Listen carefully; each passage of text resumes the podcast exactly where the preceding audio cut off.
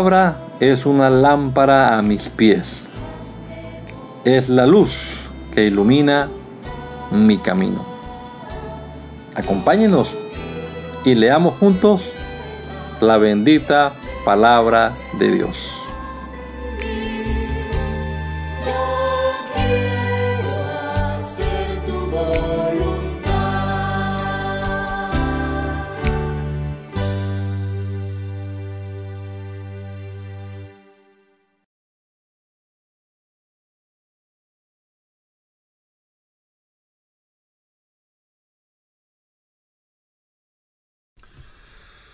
Gracias te damos, Señor Jesús, por este nuevo día, por el permitirnos poder respirar, Señor, disfrutar de este nuevo amanecer y comenzar este día con tu palabra en nuestra mente, en nuestra boca, pensando en ella, Señor.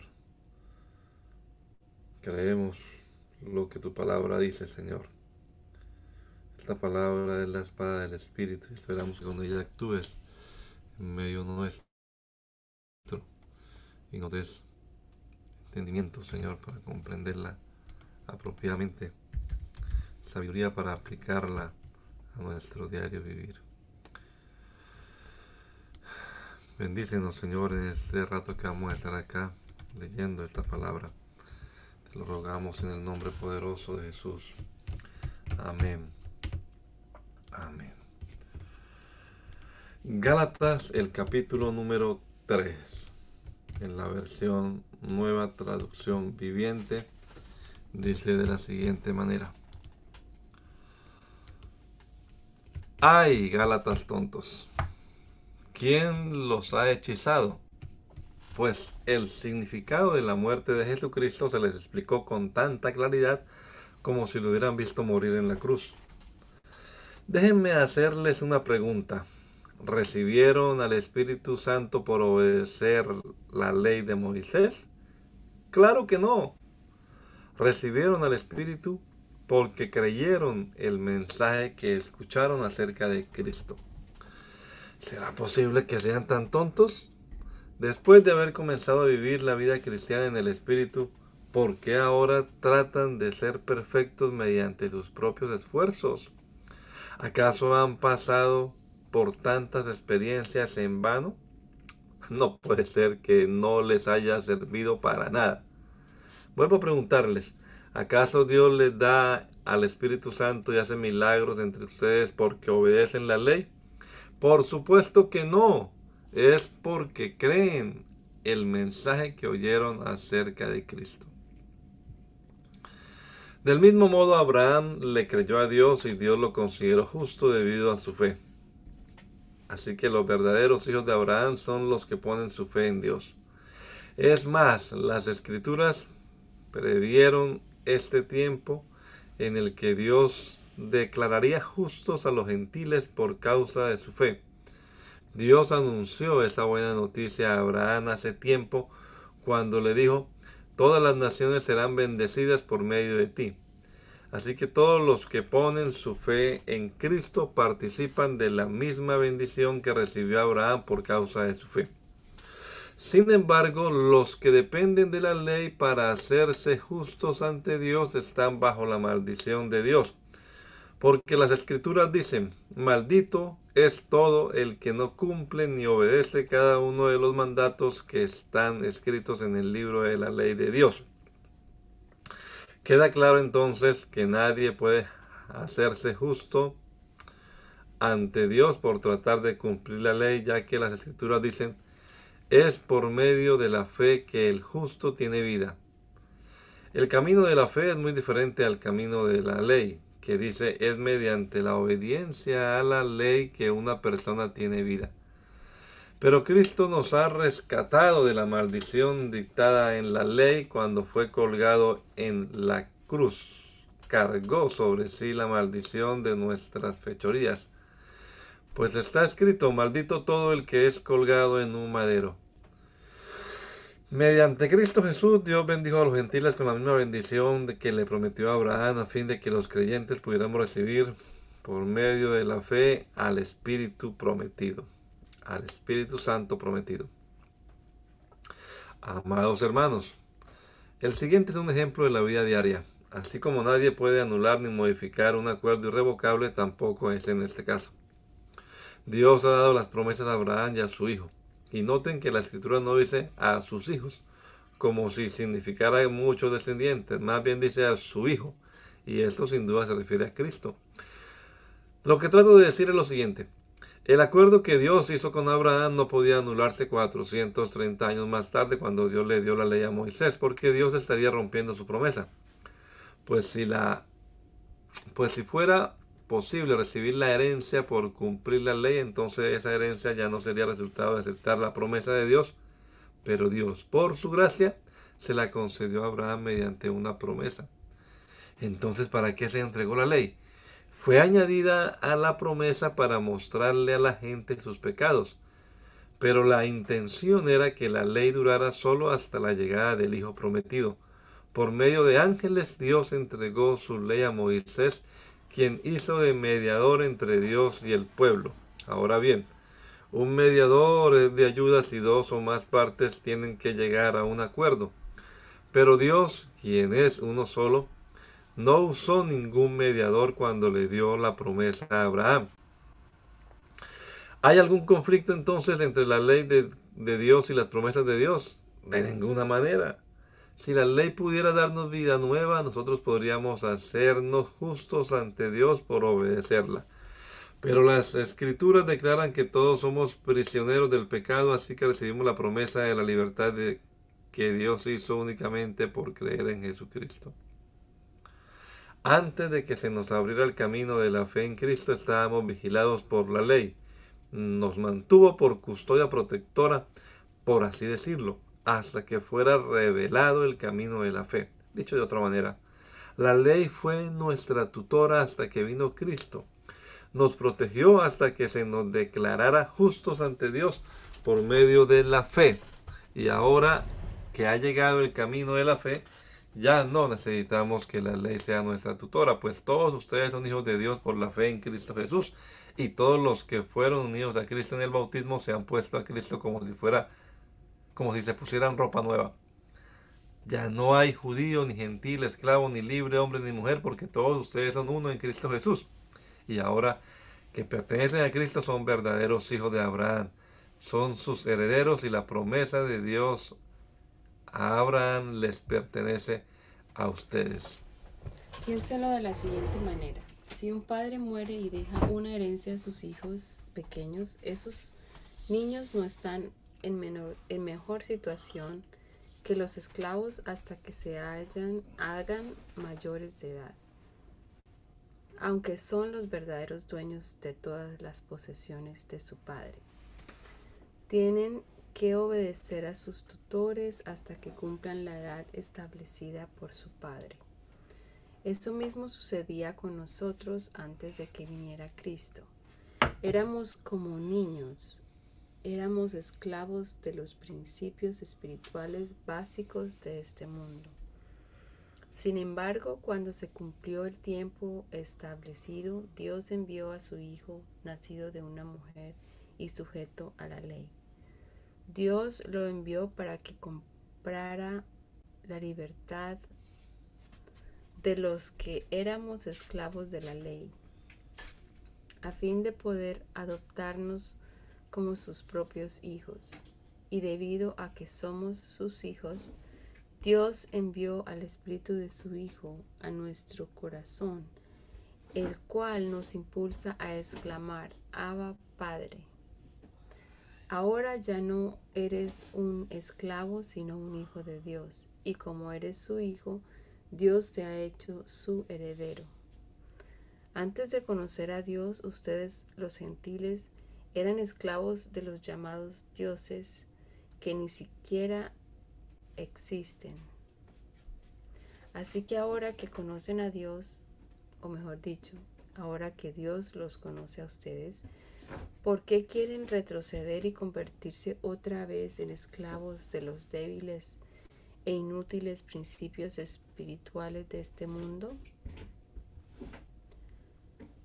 Pretenden ganarse el favor de Dios al cumplir con ciertos días o meses, estaciones o años. Temo que usted, temo por ustedes. Quizá todo el arduo trabajo que hice entre ustedes fue en vano. Amados hermanos, les ruego que vivan como yo, libres de esas cosas, pues yo llegué a ser como ustedes, los gentiles, libre de esas leyes. Ustedes no me trataron mal cuando les prediqué por primera vez. Sin duda recordarán que yo estaba enfermo la primera vez que les llevé la nueva noticia, la buena noticia. Aunque mi condición los tentaba a no aceptarme, ustedes no me despreciaron ni me rechazaron. Todo lo contrario, me recibieron y me cuidaron como si yo fuera un ángel de Dios o incluso el mismo Cristo Jesús. ¿Dónde ha ido a parar el espíritu de alegría y de gratitud que antes tenían? Estoy seguro de que ustedes se hubieran arrancado los propios ojos para dármelos de haber sido posible. ¿Acaso ahora me volví su enemigo porque les digo la verdad? Esos falsos maestros están muy ansiosos de ganarse el favor de ustedes, pero sus intenciones no son nada buenas. Lo que quieren es aislarlos de mí para que ustedes solo les presten atención a ellos. Si alguien quiere hacer cosas buenas por ustedes, no hay ningún problema, pero que lo haga en todo tiempo, no solo cuando estoy con ustedes. Oh mis hijos queridos, siento como si volviera a sufrir dolores de parto por ustedes, y seguirán hasta que Cristo se forme por completo en sus vidas. Desearía estar con ustedes en este momento para poder hablarles en otro tono, pero estando tan lejos no sé qué más puedo hacer para ayudarlos. Díganme ustedes, los que quieren vivir bajo la ley, ¿saben lo que en realidad dice la ley? Las escrituras dicen que Abraham tuvo dos hijos, uno de la mujer esclava y el otro de su esposa, quien había nacido libre. El nacimiento del hijo de la esclava fue el resultado de un intento humano por lograr, lo que, por lograr que se cumpliera la promesa de Dios. Pero el nacimiento del hijo de la libre fue la manera en que Dios cumplió su promesa. Esas dos mujeres son una ilustración de los dos pactos de Dios. La primera mujer, Agar, representa el monte Sinaí, donde el pueblo recibió la ley que los hizo esclavos. Y ahora Jerusalén es igual que el monte Sinaí en Arabia, porque la ciudad y sus hijos viven bajo la esclavitud de la ley. Pero la otra mujer, Sara, representa la Jerusalén celestial. Ella es la mujer libre y es nuestra madre, como dijo Isaías. Alégrate, oh mujer sin hijos, tú que nunca diste a luz Ponte a gritar de alegría, tú que nunca tuviste dolores de parto, pues la mujer desolada ahora tiene más hijos que la que vive con su esposo. Y ustedes, amados hermanos, son hijos de la promesa igual que Isaac, pero ahora son perseguidos por los que quieren que cumplan la ley, tal como Ismael, el hijo que nació del esfuerzo humano Mm, tal como Ismael, el hijo que nació del esfuerzo humano, persiguió a Isaac, el hijo que nació por el poder del Espíritu. Pero, ¿qué dicen las escrituras al respecto? Echa fuera a la esclava y a su hijo, porque el hijo de la mujer esclava no compartirá la herencia del hijo de la mujer libre. Así que, amados hermanos, no somos hijos de la mujer esclava, somos hijos de la mujer libre. Por lo tanto, Cristo en verdad nos ha liberado. Ahora asegúrense de permanecer libres y no se esclavicen de nuevo a la ley. Presten atención. Yo, Pablo, les digo lo siguiente. Si dependen de la circuncisión para hacerse justos ante Dios, entonces Cristo no les servirá de nada. Lo repito, Si pretenden lograr el favor de Dios mediante la circuncisión, entonces están obligados a obedecer cada una de las ordenanzas de la ley de Moisés. Pues si ustedes pretenden hacerse justos ante Dios por cumplir la ley, han quedado separados de Cristo, han caído de la gracia de Dios. Sin embargo, los que vivimos por el Espíritu esperamos con anhelo recibir por la fe la justicia que Dios nos ha prometido. Pues una vez que depositamos nuestra fe en Cristo Jesús, de nada sirve estar o no circuncidado. Lo importante es la fe que se expresa por medio del amor. Ustedes corrían muy bien la carrera. ¿Quién les impidió seguir la verdad? Seguro que no fue Dios, porque Él es quien los llamó a ser libres. Esa falsa enseñanza es como un poquito de levadura que impregna toda la masa. Confío en que el Señor los guardará de creer falsas enseñanzas. Dios juzgará a la persona que los está confundiendo, sea quien fuere. Amados hermanos, si yo todavía predicara que ustedes deben circuncidarse, como algunos dicen que hago, ¿por qué entonces aún se me persigue? Si ya no predicara que la salvación es por medio de la cruz de Cristo, nadie se ofendería. ¿Cómo me gustaría que esos perturbadores que quieren mutilarlos a ustedes mediante la circuncisión se mutilaran ellos mismos? Pues ustedes, mis hermanos, han sido llamados a vivir en libertad, pero no usen esa libertad para satisfacer los deseos de la naturaleza pecaminosa. Al contrario, usen la libertad para servirse unos a otros por amor, pues toda la ley puede resumirse en un solo mandato ama a tu prójimo como a ti mismo. Pero si están siempre mordiéndose y devorándose unos a otros, tengan cuidado, corren peligro de destruirse unos a otros. Por eso les digo, dejen que el Espíritu Santo lo guíe en la vida. Entonces no se dejarán llevar por los impulsos de la naturaleza pecaminosa. La naturaleza pecaminosa desea hacer el mal que es precisamente lo contrario de lo que quiere el espíritu. Y el espíritu nos da deseos que se oponen a lo que desea la naturaleza pecaminosa. Estas dos fuerzas luchan constantemente entre sí, entonces ustedes no son libres para llevar a cabo sus buenas intenciones, pero cuando el espíritu lo guía, ya no están obligados a cumplir la ley de Moisés. Cuando ustedes siguen los deseos de la naturaleza pecaminosa, los resultados son más que claros. Inmoralidad sexual, impureza, pasiones sensuales, idolatría, hechicería, hostilidad, peleas, celos, arrebatos de furia, ambición egoísta, discordia, divisiones, envidia, borracheras, fiestas desenfrenadas y otros pecados parecidos. Permítame repetirles lo que les dije antes.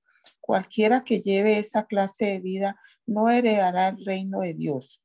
En cambio, la clase de fruto que el Espíritu Santo produce en nuestra vida es amor, alegría, paz, paciencia, gentileza, bondad, fidelidad, humildad y control propio. No existen leyes contra esas cosas. Los que pertenecen a Cristo Jesús han clavado en la cruz las pasiones y los deseos de la naturaleza pecaminosa y los han crucificado allí.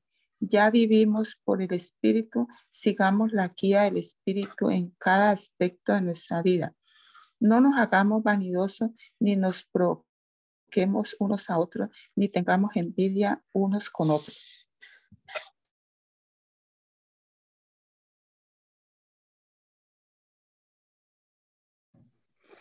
Amados hermanos, si otro creyente está dominado por algún pecado, ustedes que son espirituales deberían ayudarlo a volver al camino recto con ternura y humildad. Y tengan mucho cuidado de no caer ustedes en la misma tentación. Ayúdense a llevar los unos las cargas de los otros y obedezcan de esa manera la ley de Cristo. Si te crees demasiado importante para ayudar a alguien, solo te engañas a ti mismo. no eres tan importante. Presta mucha atención a tu propio trabajo porque entonces obtendrás la satisfacción de haber hecho bien tu labor y no tendrás que compararte con nadie, pues cada uno es responsable de su propia conducta. Los que reciben enseñanza de la palabra de Dios deberían proveer a las necesidades de sus maestros, compartiendo todas las cosas buenas con ellos. No se dejen engañar. Nadie puede burlarse de la justicia de Dios. Siempre se cosecha lo que se siembra. Los que viven solo para satisfacer los deseos de su propia naturaleza pecaminosa cosecharán de esa naturaleza, destrucción y muerte. Pero los que viven para agradar al Espíritu, del Espíritu cosecharán vida eterna. Así que no nos cansemos de hacer el bien. A su debido tiempo cosecharemos numerosas bendiciones si no nos damos por vencidos. Por lo tanto, siempre que tengamos la oportunidad, hagamos bien a todos, en especial a los de la familia de la fe. Fíjense que uso letras grandes para escribirles de mi propio puño y letra estas últimas palabras. Los que tratan de obligarlos a circuncidarse lo hacen para quedar bien con otros.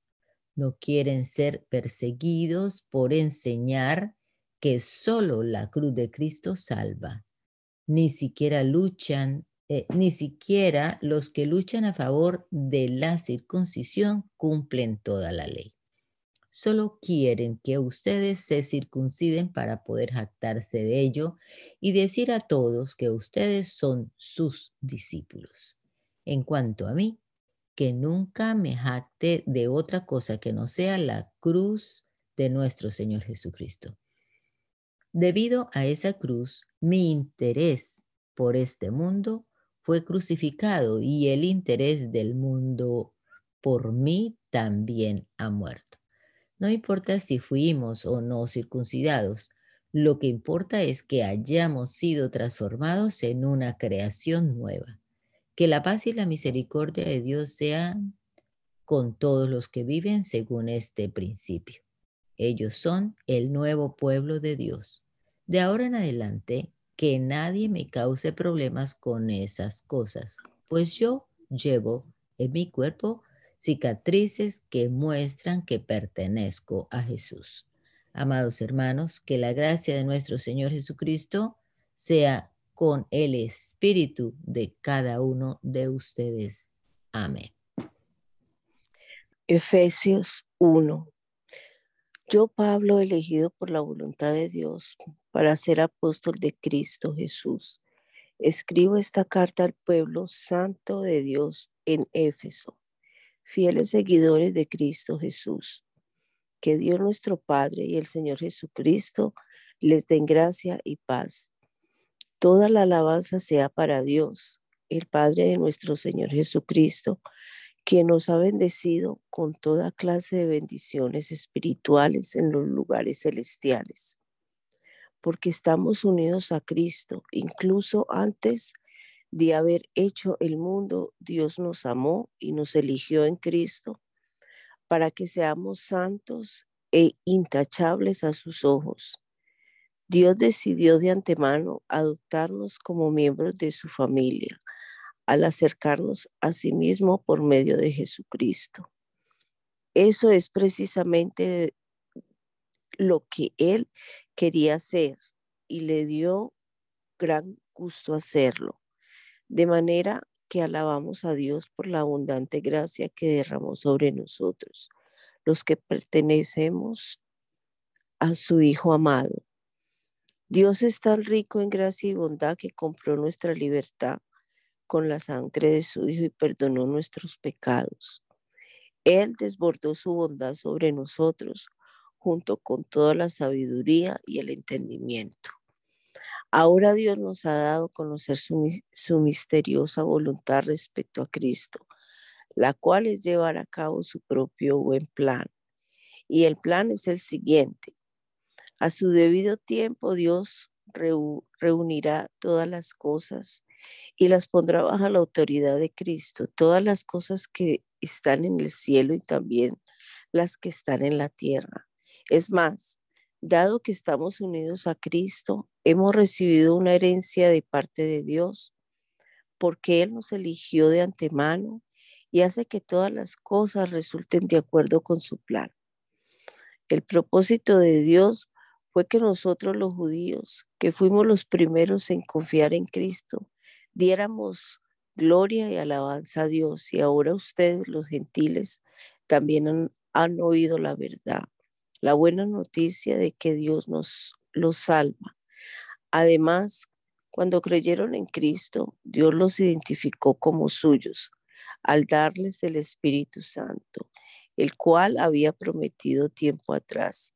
El Espíritu es la garantía que tenemos de parte de Dios de que nos dará la herencia que nos prometió y de que nos ha comprado para que seamos su pueblo.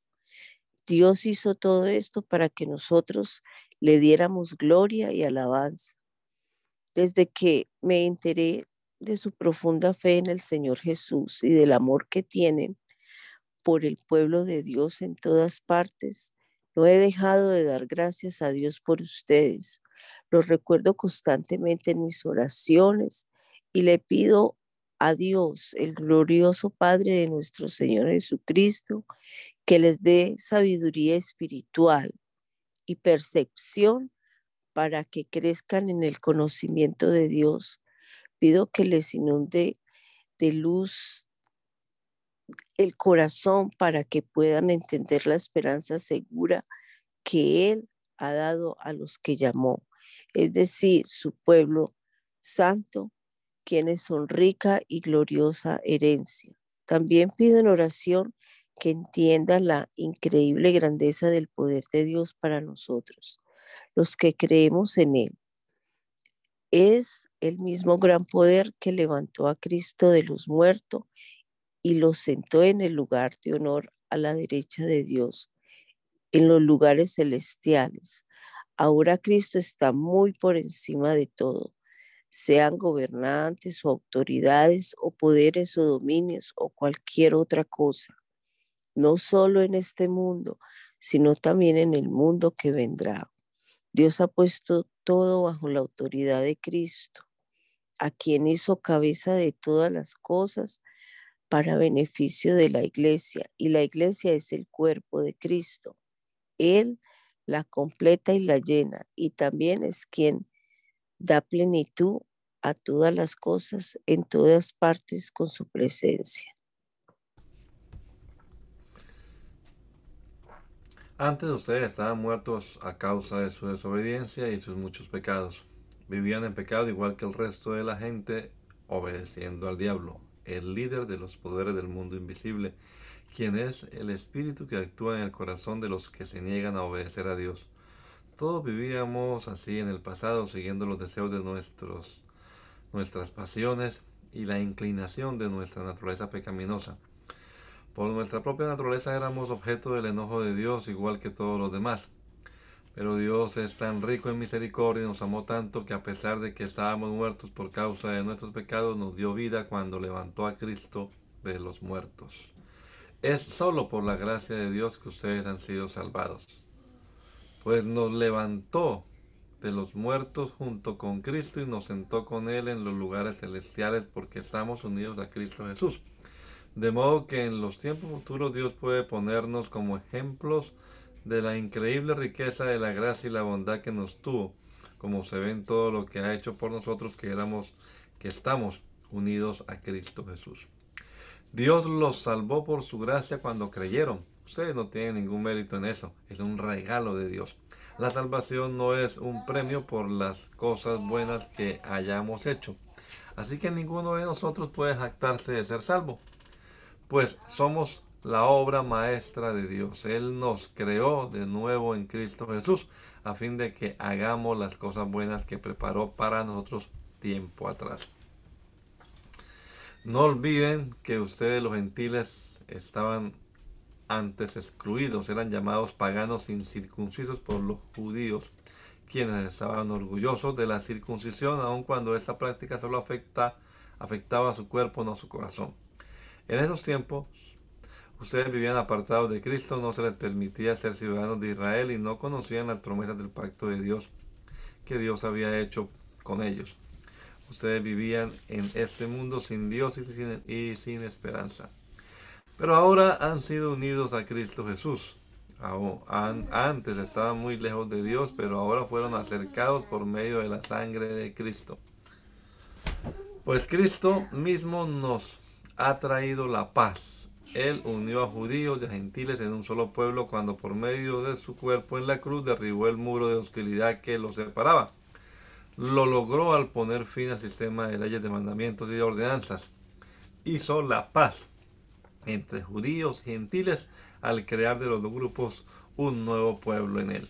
Cristo reconcilió a ambos grupos con Dios en un solo cuerpo por medio de su muerte en la cruz y la hostilidad que había entre nosotros quedó destruida. Cristo trajo la buena noticia, la buena noticia de paz, tanto a ustedes los gentiles que estaban lejos de él como a los judíos que estaban cerca. Ahora todos podemos tener acceso al Padre por medio del mismo Espíritu Santo, gracias a lo que Cristo hizo por nosotros. Así que ahora ustedes los gentiles ya no son unos desconocidos ni extranjeros, son ciudadanos junto con todo el pueblo santo de Dios, son miembros de la familia de Dios, Juntos constituimos su casa, la cual está edificada sobre el fundamento de los apóstoles y profetas, y la piedra principal es Cristo Jesús mismo. Estamos cuidadosamente unidos a Él y vamos formando un templo santo para el Señor. Por medio de Él, ustedes los gentiles también llegan a formar parte de esa morada donde vive Dios mediante su Espíritu. Cuando pienso en todo esto, yo, Pablo, prisionero de Cristo Jesús por el bien de ustedes, los gentiles, a propósito, doy por sentado que ustedes saben que Dios me encargó de manera especial extenderles su gracia a ustedes, los gentiles. Tal como antes les escribí brevemente, Dios mismo me reveló su misterioso plan. Cuando lean esto que les escribo, entenderán la percepción que tengo de este plan acerca de Cristo. Dios no se, no se lo reveló a, los, a las generaciones anteriores, pero ahora por medio de su Espíritu lo ha revelado a sus santos apóstoles y profetas. Y el plan de Dios consiste en lo siguiente, tanto los judíos como los gentiles que creen la buena noticia gozan por igual de las riquezas heredadas por los hijos de Dios. Ambos pueblos forman parte del mismo cuerpo y ambos disfrutan de la promesa de las bendiciones porque pertenecen a Cristo Jesús. Por la gracia y el gran poder de Dios se me ha dado el privilegio de servirlo anunciando esta buena noticia. Aunque soy el menos digno de todo el pueblo de Dios, por su gracia Él me concedió el privilegio de contarles a los gentiles acerca de los tesoros inagotables que tienen a disposición por medio de Cristo. Fui elegido para explicarles a todos el misterioso plan que Dios, el creador de todas las cosas, mantuvo oculto desde el comienzo. El propósito de Dios con todo esto fue utilizar a la iglesia para mostrar la amplia variedad de su sabiduría a todos los gobernantes y autoridades invisibles que están en los lugares celestiales. Ese era su plan eterno, que Él llevó a cabo por medio de Cristo Jesús nuestro Señor. Gracias a Cristo y a nuestra fe en Él, podemos entrar en la presencia de Dios con toda libertad y confianza. Por eso les ruego que no se desanimen a causa de mis pruebas en este lugar. Mi sufrimiento es por ustedes, así que deberían sentirse honrados. Cuando pienso en todo esto, caigo de rodillas y elevo una oración al Padre, el Creador de todo lo que existe en el cielo y en la tierra. Pido en oración que de sus gloriosos e inagotables recursos los fortalezca con poder en el ser interior por medio de su Espíritu. Entonces Cristo habitará en el corazón de ustedes a medida que confíen en Él echarán raíces profundas en el amor de Dios y ellas los mantendrán fuertes.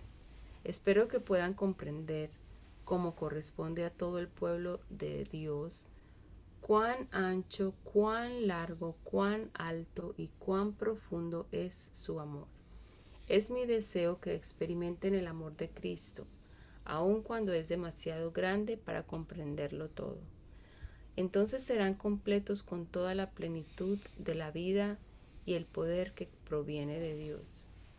Y ahora que toda la gloria sea para Dios, quien puede lograr mucho más de lo que pudiéramos pedir o incluso imaginar mediante su gran poder que actúa en nosotros. Gloria a Él en la Iglesia y en Cristo Jesús por todas las generaciones desde hoy y para siempre. Amén. Por lo tanto, yo, prisionero por servir al Señor, les suplico que lleven una vida digna del llamado que han recibido de Dios, porque la verdad, porque en verdad han sido llamados. Sean siempre humildes y amables. Sean pacientes unos con otros y tolérense las faltas por amor. Hagan todo lo posible por mantenerse unidos en el Espíritu y enlazados mediante la paz pues hay un solo cuerpo y un solo espíritu, tal como ustedes fueron llamados a una misma esperanza gloriosa para el futuro. Hay un solo Señor, una sola fe, un solo bautismo, un solo Dios y Padre de todos, quien está sobre todos, en todos y vive por medio de todos. No obstante, Él nos ha dado a cada uno de nosotros un don especial mediante la generosidad de Cristo. Por eso las escrituras dicen, cuando ascendió a las alturas, se llevó a una multitud de cautivos y dio dones a su pueblo. Fíjense que dice, ascendió. Sin duda, eso significa que Cristo también descendió a este mundo inferior.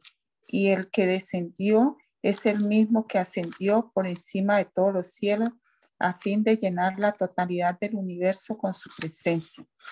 Ahora bien, Cristo dio los siguientes dones a la iglesia.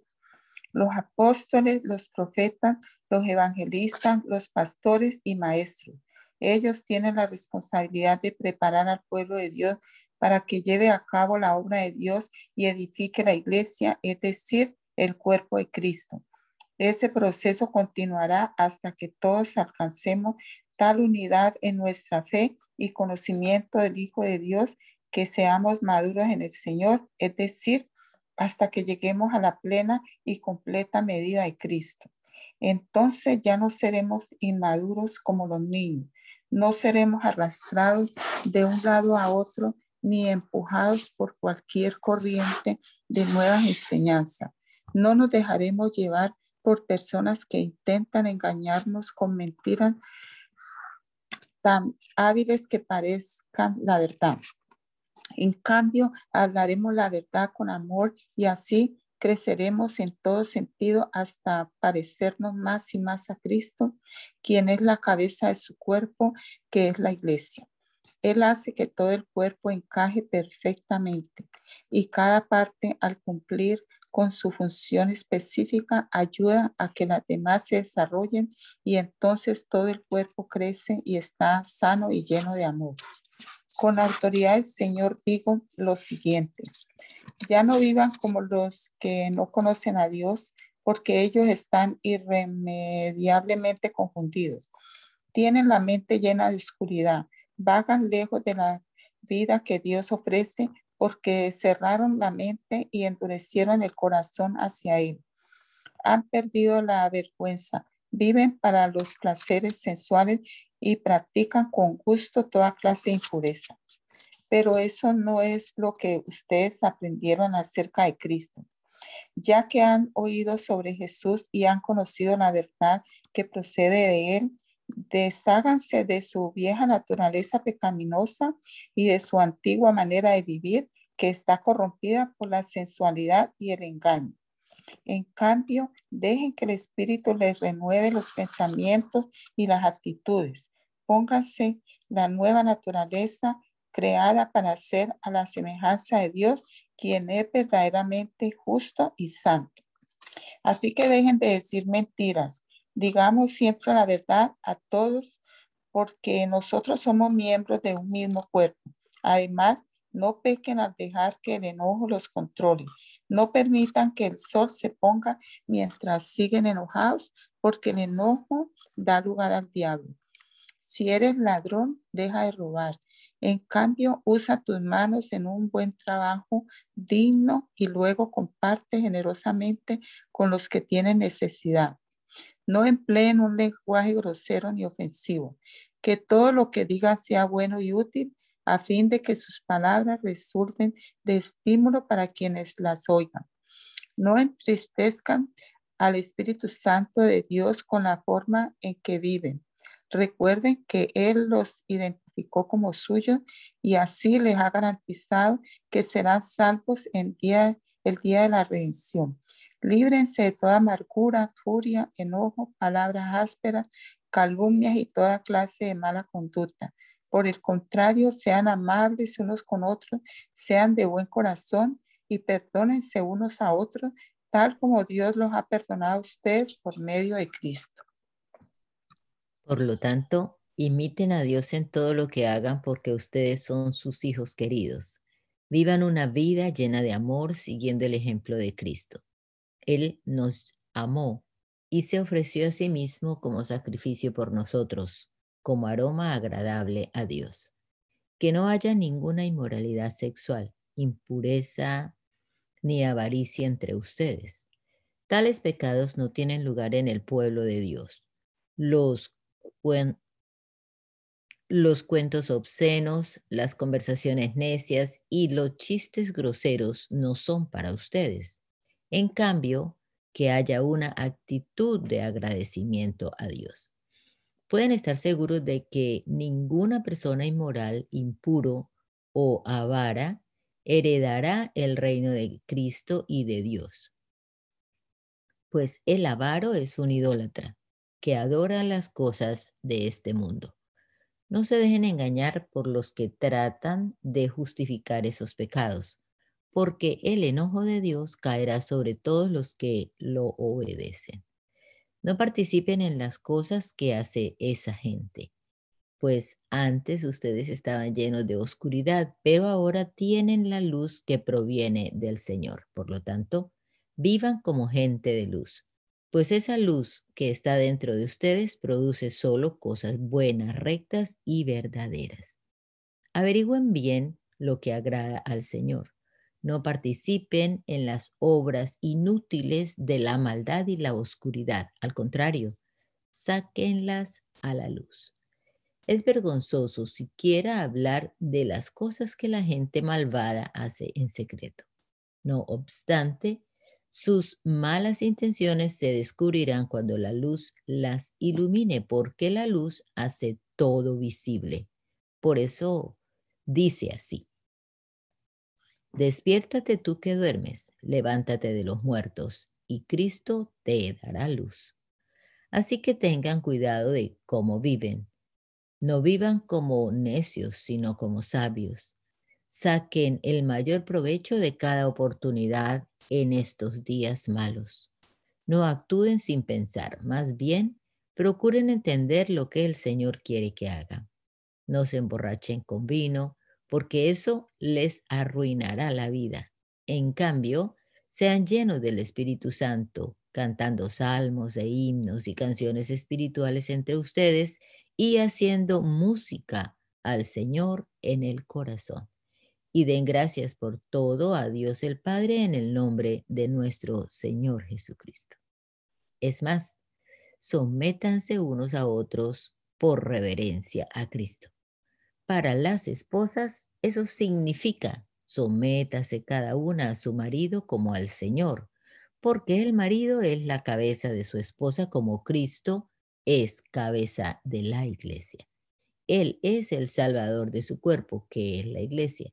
Así como la iglesia se somete a Cristo, de igual manera la esposa debe someterse en todo a su marido. Para los maridos, eso significa Ame cada uno a su esposa, tal como Cristo amó a la iglesia. Él entregó su vida por ella a fin de hacerla santa y limpia al lavarla mediante la purificación de la palabra de Dios. Lo hizo para presentársela a sí mismo como una iglesia gloriosa, sin mancha ni arruga ni ningún otro defecto. Será, en cambio, santa e intachable.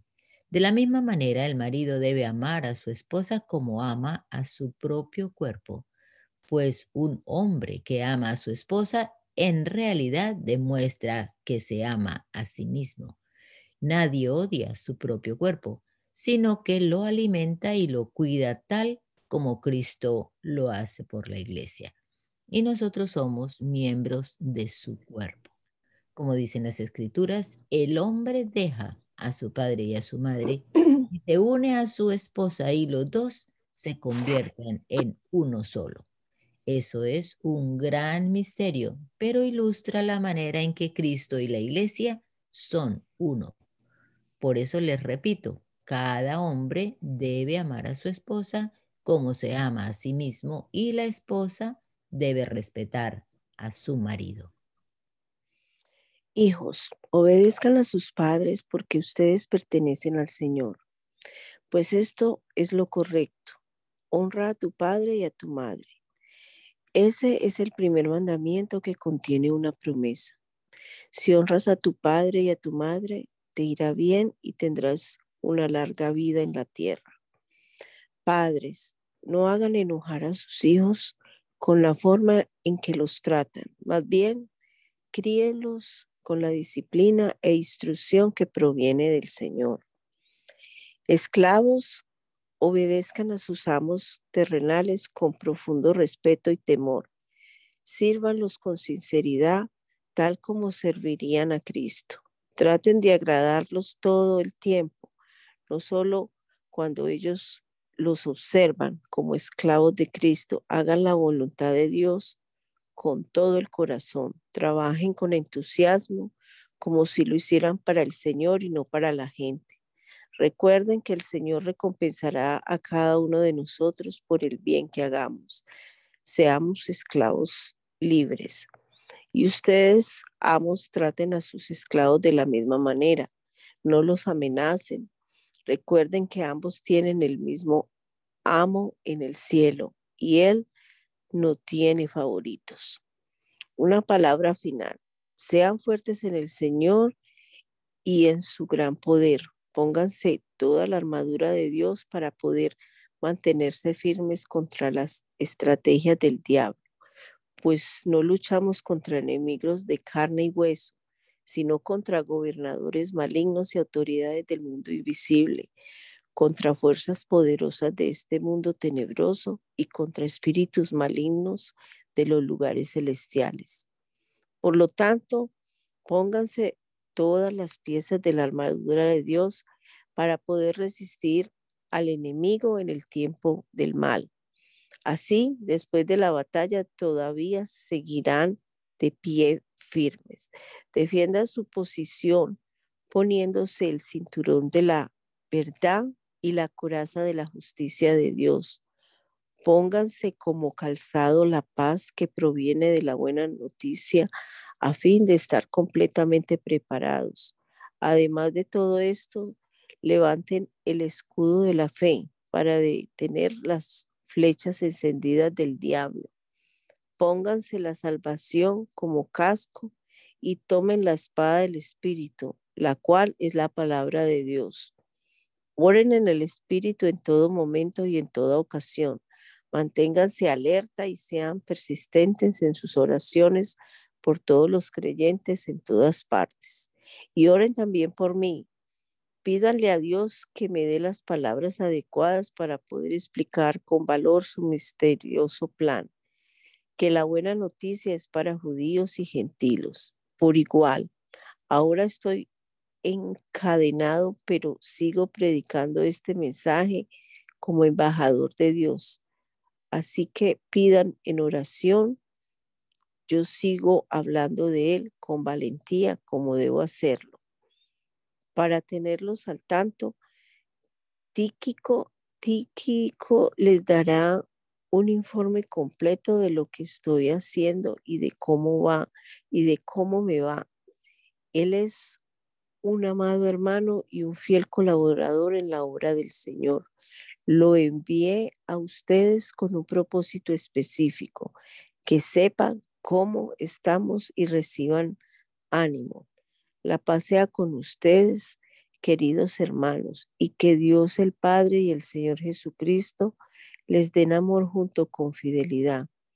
Que la gracia de Dios sea eternamente con todos los que aman a nuestro Señor Jesucristo. Filipenses, saludos de Pablo y de Timoteo, esclavos de Cristo Jesús. Yo, Pablo, escribo esta carta a todo el pueblo santo de Dios en Filipos, que pertenece a Cristo Jesús, incluidos los ancianos, gobernantes y los diáconos. Que Dios nuestro Padre y el Señor Jesucristo les den gracia y paz. Cada vez que piensen ustedes le doy gracias a mi Dios. Siempre que oro pido por todos ustedes con alegría porque han colaborado conmigo en dar a conocer la buena noticia acerca de Cristo desde el momento que la escucharon por primera vez hasta ahora.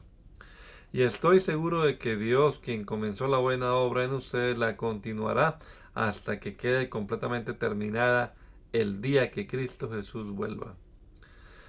Está bien que sienta estas cosas por ustedes porque ocupan un lugar especial en mi corazón participan conmigo del favor especial de Dios, tanto en mi prisión como al defender y confirmar la verdad de la buena noticia.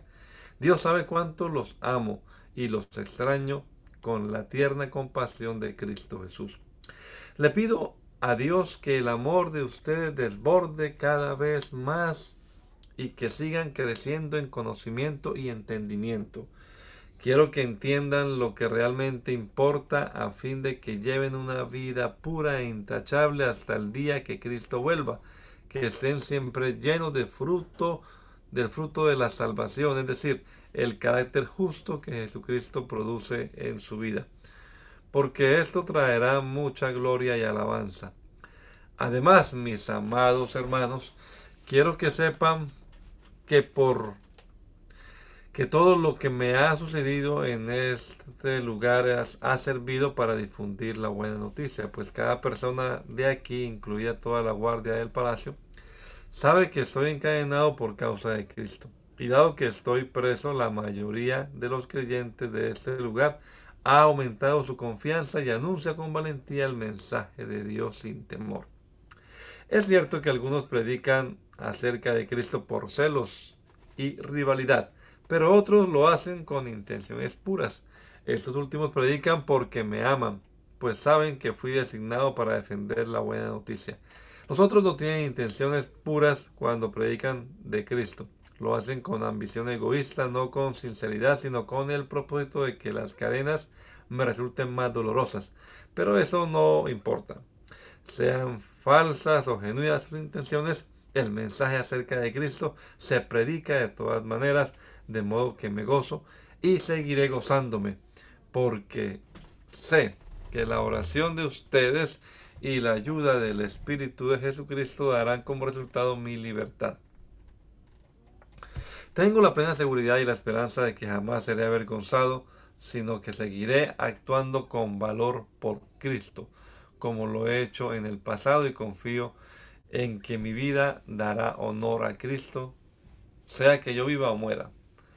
Pues para mí vivir significa vivir para Cristo y morir es aún mejor. Pero si vivo puedo realizar más labor fructífera para Cristo, así que realmente no sé qué es mejor. Estoy dividido entre dos deseos. Quisiera partir y estar con Cristo, lo cual sería mucho mejor para mí, pero por el bien de ustedes es mejor que siga viviendo. Al estar consciente de esto, estoy convencido de que seguiré con vida para continuar ayudándolos a todos ustedes a crecer y a experimentar la alegría de su fe. Y cuando vuelva, tendrán más razones todavía para sentirse orgullosos en Cristo Jesús de lo que Él está haciendo por medio de mí. Sobre todo, deben vivir como ciudadanos del cielo, comportándose de un modo digno de la buena noticia acerca de Cristo. Entonces, sea que vuelva a verlos o solamente tenga noticias de ustedes, sabré que están firmes y unidos en un mismo espíritu y propósito. luchando juntos por la fe, es decir, la buena noticia. No se dejen intimidar por sus enemigos de ninguna manera. Eso les será por señal a ellos de que serán destruidos, mientras que ustedes serán salvos aún por Dios mismo. Pues a ustedes se les dio no solo el privilegio de confiar en Cristo, sino también el privilegio de sufrir por Él. Estamos juntos en la lucha. Ustedes han visto mi lucha en el pasado y saben que aún no ha terminado. ¿Hay, ¿Hay algún estímulo en pertenecer a Cristo? ¿Existe algún consuelo en su amor? ¿Tenemos en conjunto alguna comunión en el Espíritu? ¿Tienen ustedes un corazón tierno y compasivo? Entonces, háganme verdaderamente feliz poniéndose de acuerdo de todo corazón entre ustedes, amándose unos a otros y trabajando juntos con un mismo pensamiento y un mismo propósito. No sean egoístas, no traten de impresionar a nadie, sean humildes, es decir, considerando a los demás como mejores que ustedes. No se ocupen solo de sus propios intereses, sino también procuren interesarse en los demás. Tengan la misma actitud que tuvo Cristo Jesús. Aunque era Dios, no consideró que el ser igual a Dios fuera algo a lo cual aferrarse. En cambio, renunció a sus privilegios divinos, adoptó la humilde posición de un esclavo y nació como un ser humano. Cuando apareció en forma de hombre, se humilló a sí mismo en obediencia a Dios y murió en la cruz y murió en una cruz como morían los criminales. Por lo tanto, Dios lo elevó al lugar de máximo honor y le dio el nombre que está por encima de todos los demás nombres, para que ante el nombre de Jesús se doble toda rodilla en el cielo y en la tierra y debajo de la tierra, y toda lengua confiese que Jesucristo es el Señor para la gloria de Dios Padre. Queridos amigos, siempre siguieron mis instrucciones cuando estaba con ustedes, y ahora que estoy lejos, es aún más importante que lo hagan. Esfuércense por demostrar los resultados de su salvación obedeciendo a Dios con profunda reverencia y temor, pues Dios trabaja en ustedes y les da el deseo y el poder para que hagan lo que a Él le agrada. Hagan todo sin quejarse y sin discutir, para que nadie pueda criticarlos. Lleven una vida limpia e inocente como corresponde a hijos de Dios y brillen como luces radiantes en un mundo lleno de gente perversa y corrupta. Aférrense a la palabra de vida, entonces el día que Cristo vuelva, me sentiré orgulloso de no haber corrido la carrera en vano y de que mi trabajo no fue inútil. Sin embargo, me, me alegraré aun si tengo que perder la vida derramándola como ofrenda líquida a Dios, así como el fiel servicio de ustedes también es una ofrenda a Dios. Y quiero que todos ustedes participen de esta alegría. Claro que sí, deberían alegrarse y yo me gozaré con ustedes. Si el Señor Jesús quiere, espero enviarles pronto a Timoteo para que los visite. Así Él puede animarme al traerme noticias de cómo están. No cuento con nadie como Timoteo, quien se preocupa genuinamente por el bienestar de ustedes. Todos los demás solo se ocupan de sí mismos y no de lo que es importante para Jesucristo. Pero ustedes saben cómo Timoteo ha dado muestras de lo que es, como un hijo con su padre. Él ha servido a mi lado en la predicación de la buena noticia. Espero enviarlo a ustedes en cuanto sepa lo que me sucederá aquí. Y el Señor me ha dado la confianza que yo mismo iré pronto a verlos.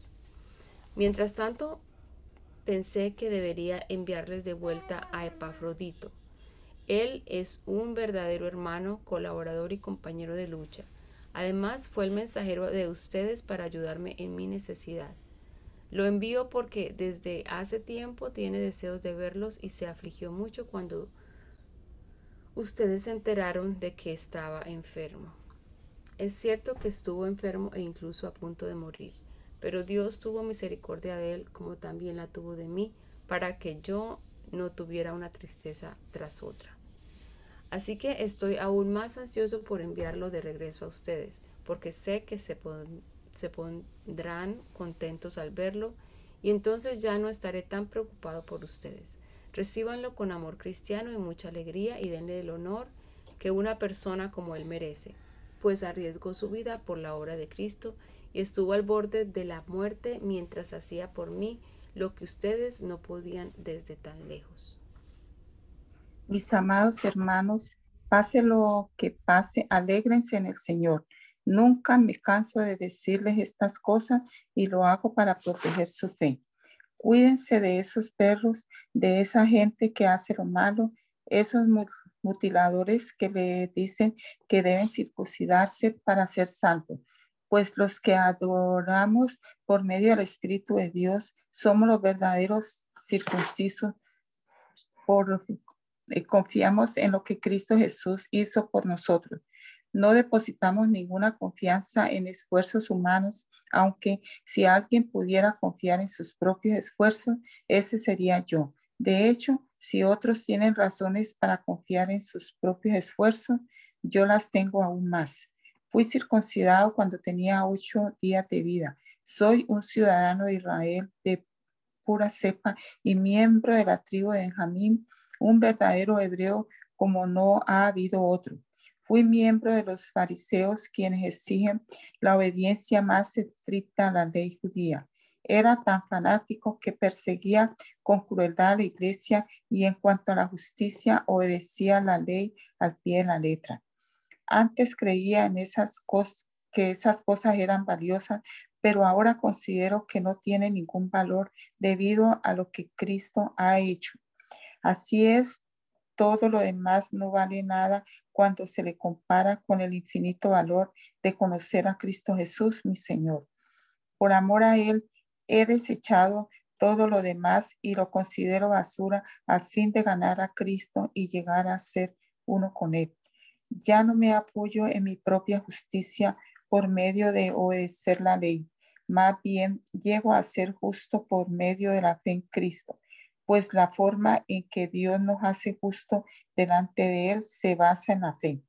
Quiero conocer a Cristo y experimentar el gran poder que lo levantó de los muertos. Quiero sufrir con Él y participar de su muerte para poder experimentar de una u otra manera la resurrección de los muertos. No quiero decir que ya haya logrado estas cosas ni que ya haya alcanzado la perfección, pero sigo adelante a fin de hacer mía esa perfección para la cual Cristo Jesús primeramente me hizo suyo. No, amados hermanos, no lo he logrado, pero me concentro únicamente en esto. Olvido el pasado y fijo la mirada en lo que tengo por delante y así avanzo hasta llegar al final de la carrera para recibir el premio celestial al cual Dios nos llama por medio de Cristo Jesús. Que todos los que son espirituales, espiritualmente maduros, estén de acuerdo en estas cosas. Si ustedes difieren en algún punto, estoy seguro de que Dios se lo hará entender, pero debemos aferrarnos al avance que ya hemos logrado. Amados hermanos, tomen mi vida como modelo y aprendan de los que siguen nuestro ejemplo. Pues ya les dije varias veces y ahora se lo repito de nuevo con lágrimas en los ojos. Hay muchos cuya conducta demuestra que son verdaderos enemigos de la cruz de Cristo. Van conmigo, van camino a la destrucción. Su Dios es su propio apetito se jactan de cosas vergonzosas y solo piensan en esta vida terrenal. En cambio, nosotros somos ciudadanos del cielo donde vive el Señor Jesucristo y esperamos con mucho anhelo que Él regrese como nuestro Salvador. Él tomará nuestro débil cuerpo mortal y lo transformará en un cuerpo glorioso igual al de Él. Lo hará valiéndose del mismo poder con el que pondrá todas las cosas bajo su dominio. Hermana Milena, ¿puede usted orar, por favor? Señor Jesús, Dios Todopoderoso, te damos gracias, Señor, por este precioso momento que se nos ha permitido leer su gloriosa palabra. Y te rogamos, Señor, que nos ayudes cada día a entenderla más y cada día ponerla más por obra, Señor, porque esta enseñanza ha sido de mucho valor para nuestras vidas. Gracias te damos, Señor, bendícenos y ayúdanos, Señor, a perseverar y hacer todo bueno para ti, Señor Jesús. Bendícenos y ayúdanos que este día sea mejor. Te agradecemos mucho, Señor Jesús. Amén, amén.